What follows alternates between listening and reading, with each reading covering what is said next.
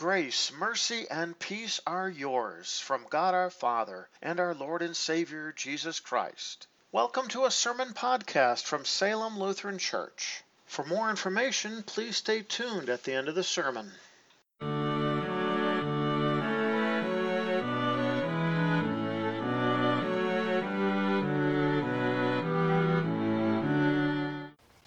Our first lesson for this seventh Sunday after Pentecost is found recorded in the book of Isaiah, chapter 66, beginning at the 10th verse. Rejoice with Jerusalem and celebrate with her, all you who love her.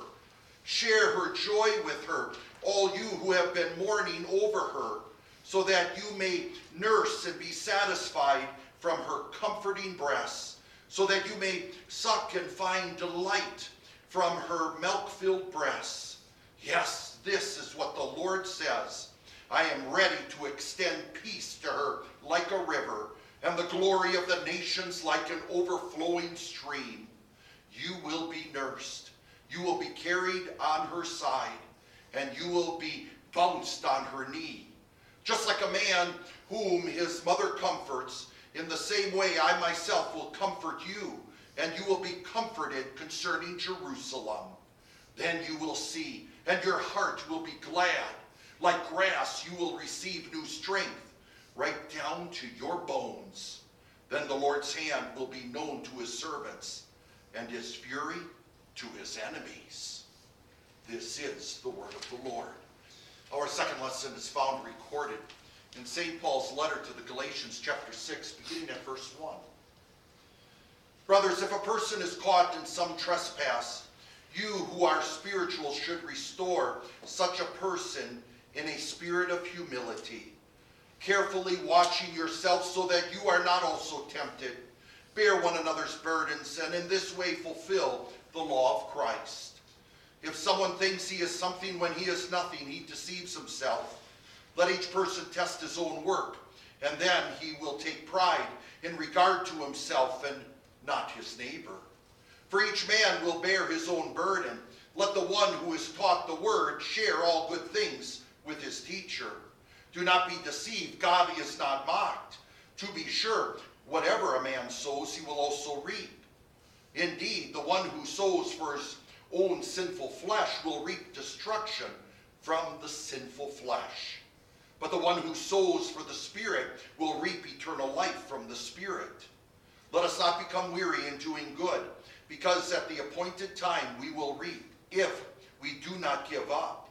So then, as we have opportunity, let us do good to all people, and especially to those who belong to the household of faith. But far be it from me to boast, except in the cross of our Lord Jesus Christ, through which the world has been crucified to me, and I to the world.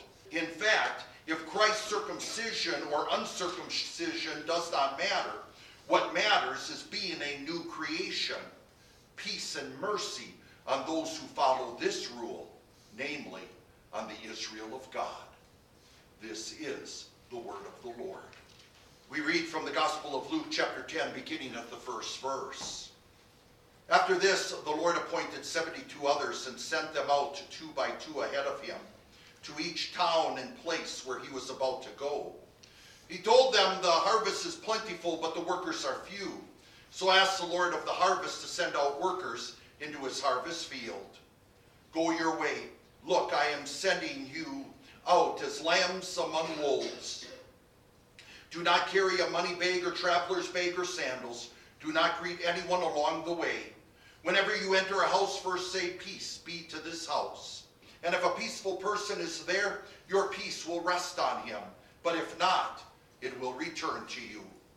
Remain in that same house, eating and drinking what they give you, because the worker is worthy of his pay. Do not keep moving from house to house. Whenever you enter a town and they welcome you, eat what is set before you. Heal the sick who are in the town and tell them the kingdom of God has come near you.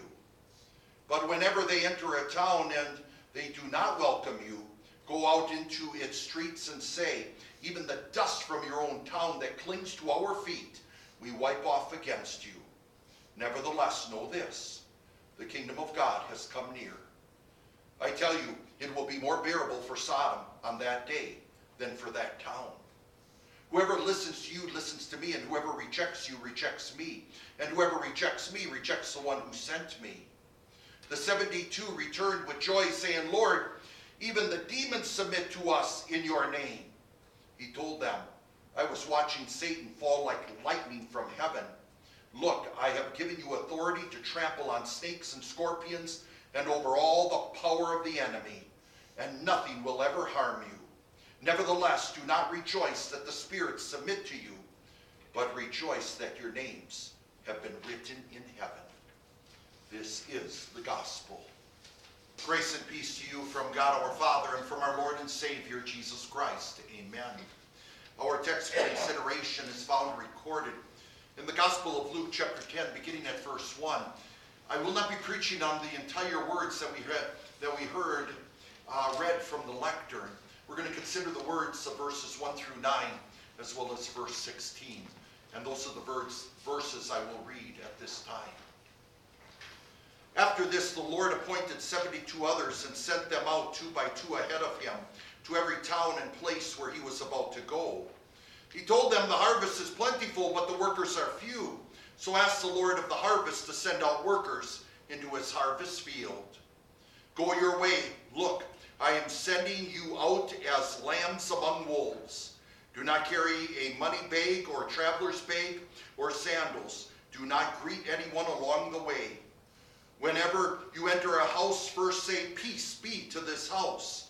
And if a peaceful person is there, your peace will rest on him. But if not, it will return to you.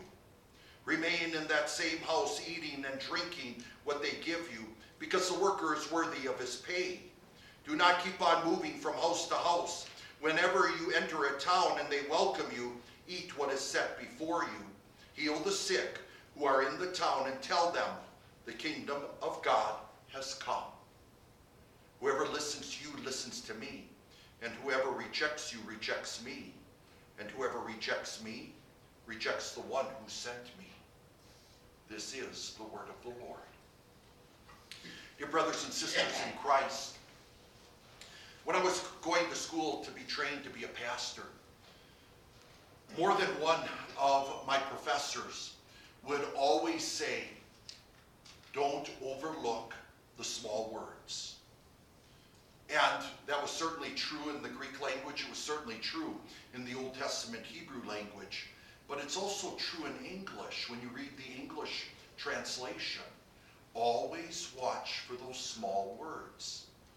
Because the honest truth is, the small words can speak volumes. Take, for instance, the very Great Commission itself. Go and make disciples of all nations, baptizing them in the name of the Father and of the Son and of the Holy Spirit, and teaching them to obey everything I have commanded you. My ears immediately hear, go make disciples. And since he's talking to disciples, he's saying, disciples, go make more of yourselves by baptizing and teaching. But don't overlook that word go. Go does not mean they'll come to you. Go means you get up and go to him, them. You go and move when it comes to making disciples.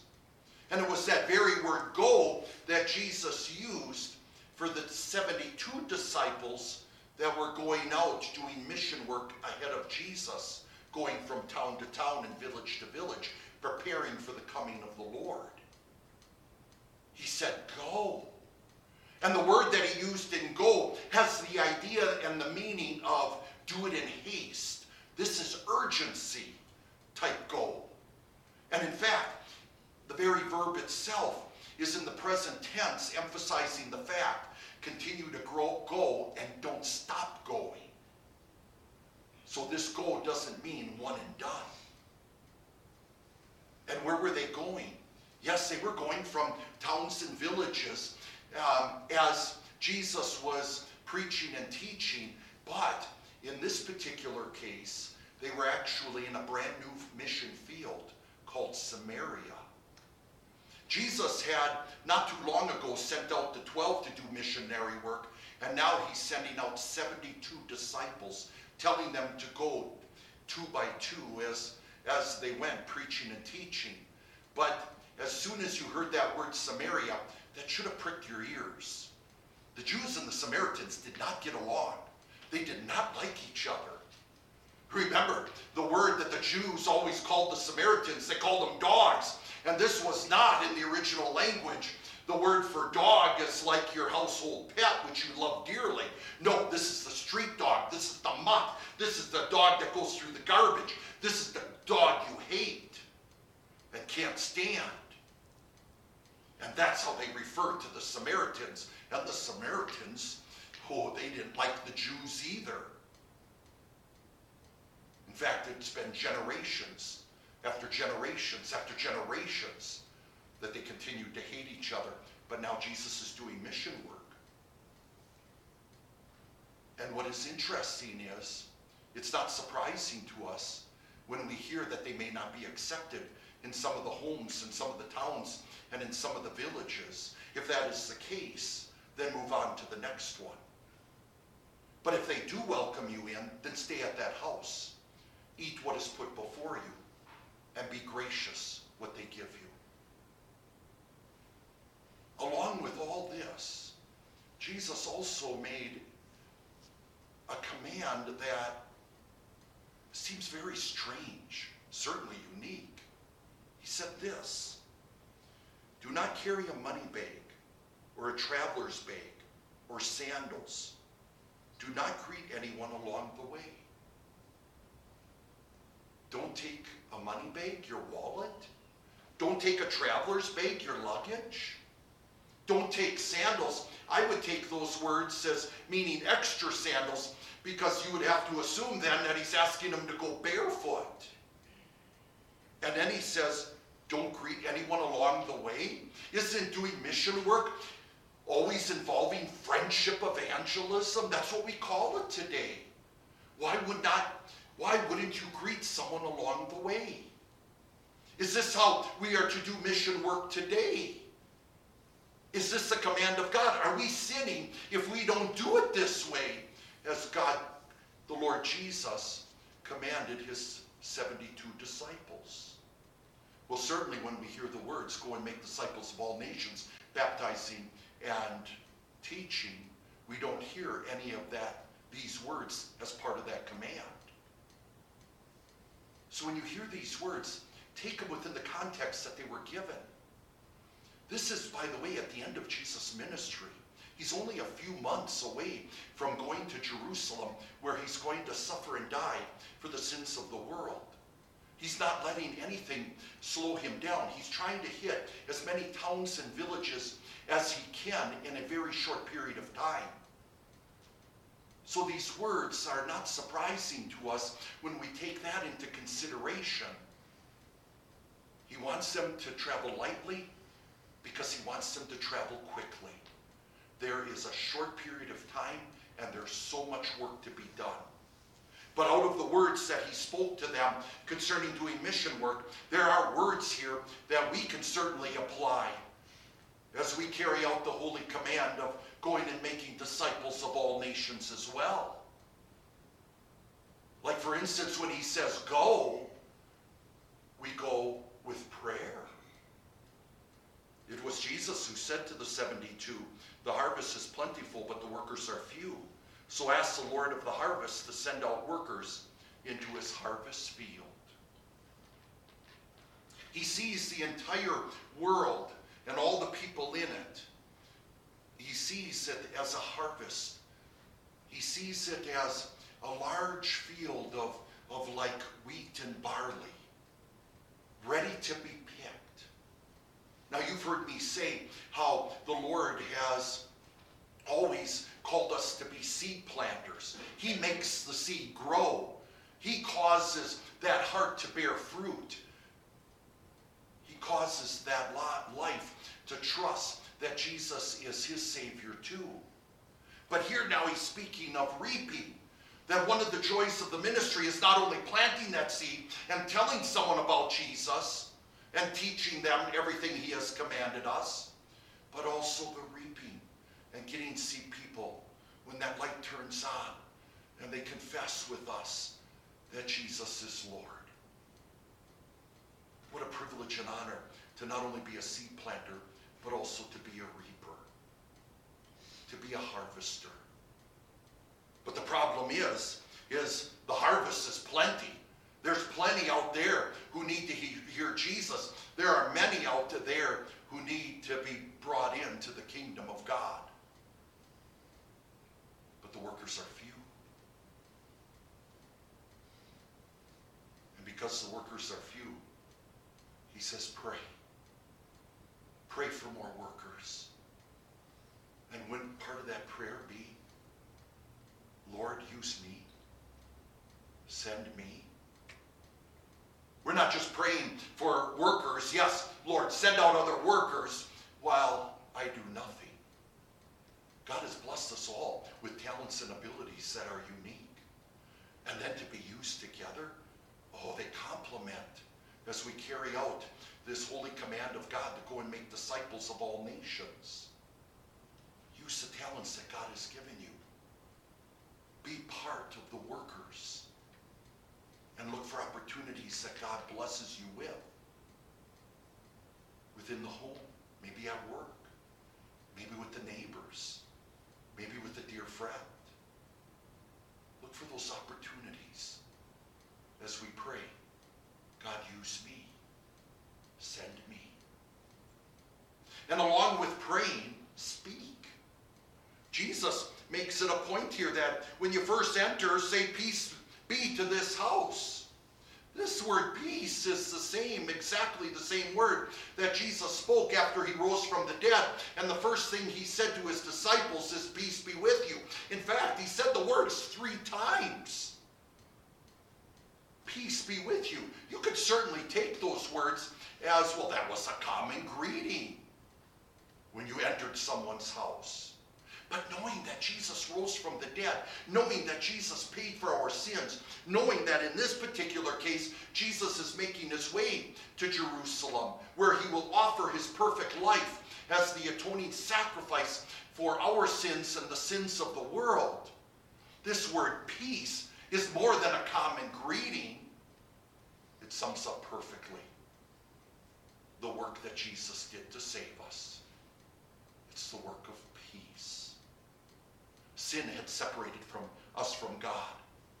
This, even the very sins we've inherited going back to Adam and Eve have made us enemies of God. But because of the sacrifice of our Savior on the cross, he won for us the forgiveness of sins. And wherever there's forgiveness, there's always the sure hope of everlasting life in heaven. And my friends, that's peace. This is what our souls yearn for. This is what our souls can't live without. And in Christ Jesus, we have what our souls desperately need peace. And along with that message of peace, tell them the kingdom of God has come. And anytime I hear that word kingdom, immediately I think of, well, a kingdom is where a king rules. And Jesus is the King of Kings and the Lord of Lords because he is the Savior of the world. He certainly uh, rules the universe for the good of the church and the saving of souls and to his glory. But he also rules here on earth within our hearts by his holy word. And because they were preparing for the coming of the Lord, the message, the kingdom has come near you, the kingdom of God has come near you was because Jesus was coming. The very Lord and Savior himself. The very Lord and Savior who has come and who will come again on the last day as our hearts yearn for it, knowing that that day will be a day of judgment where each and every one of us, together with all believers, will be taken to the glories of heaven by the holy angels kingdom of God has come near you. These are the same words that John the Baptist was called to preach. These are the words that Jesus himself would preach over and over again as he went from place to place and met people. And it's the same message that he commanded the 72 to proclaim. And it's the same message that you and I are called to proclaim as we proclaim the name of Jesus with everyone we meet. So go. Go knowing that you have authority, an authority that comes from God Himself. For we read, Whoever listens to you listens to me. Whoever rejects you rejects me. And whoever rejects me rejects the one who sent me. It was God the Father who sent the Son, and it was God the Son who carried out the Father's plan. We don't go telling people what we think or what we feel or what we think we should believe. We proclaim to them the very words of God. That's the authority we come with. Don't add from, don't add to it, don't subtract from it, don't change it. Always taking God at his word. But when you preach that word, know this and know it well. There will be those who will listen repent of their sins, and you will have the blessed opportunity to assure them that Jesus paid for those sins in full. And yet there will be those who will reject it, who will want nothing to do with it. Don't be discouraged. It's not you they hate, but the Lord, the very message you have to proclaim. Because it is the message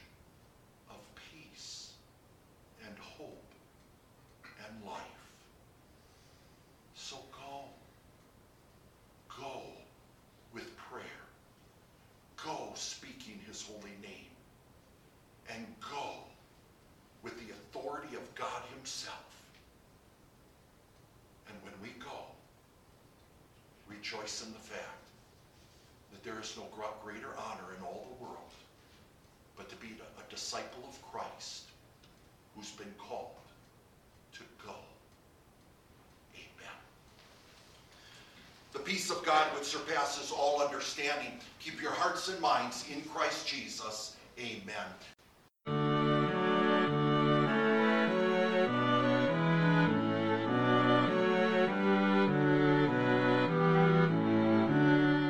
Thank you for taking the time to listen to a sermon podcast from Salem Evangelical Lutheran Church. If you have any further questions or would like to learn more about Salem Lutheran and its ministry, please check out our website at www.salemevlutheran.org.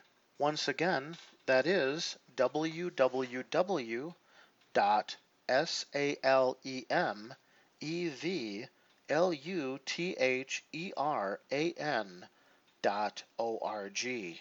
May God bless you today and every day.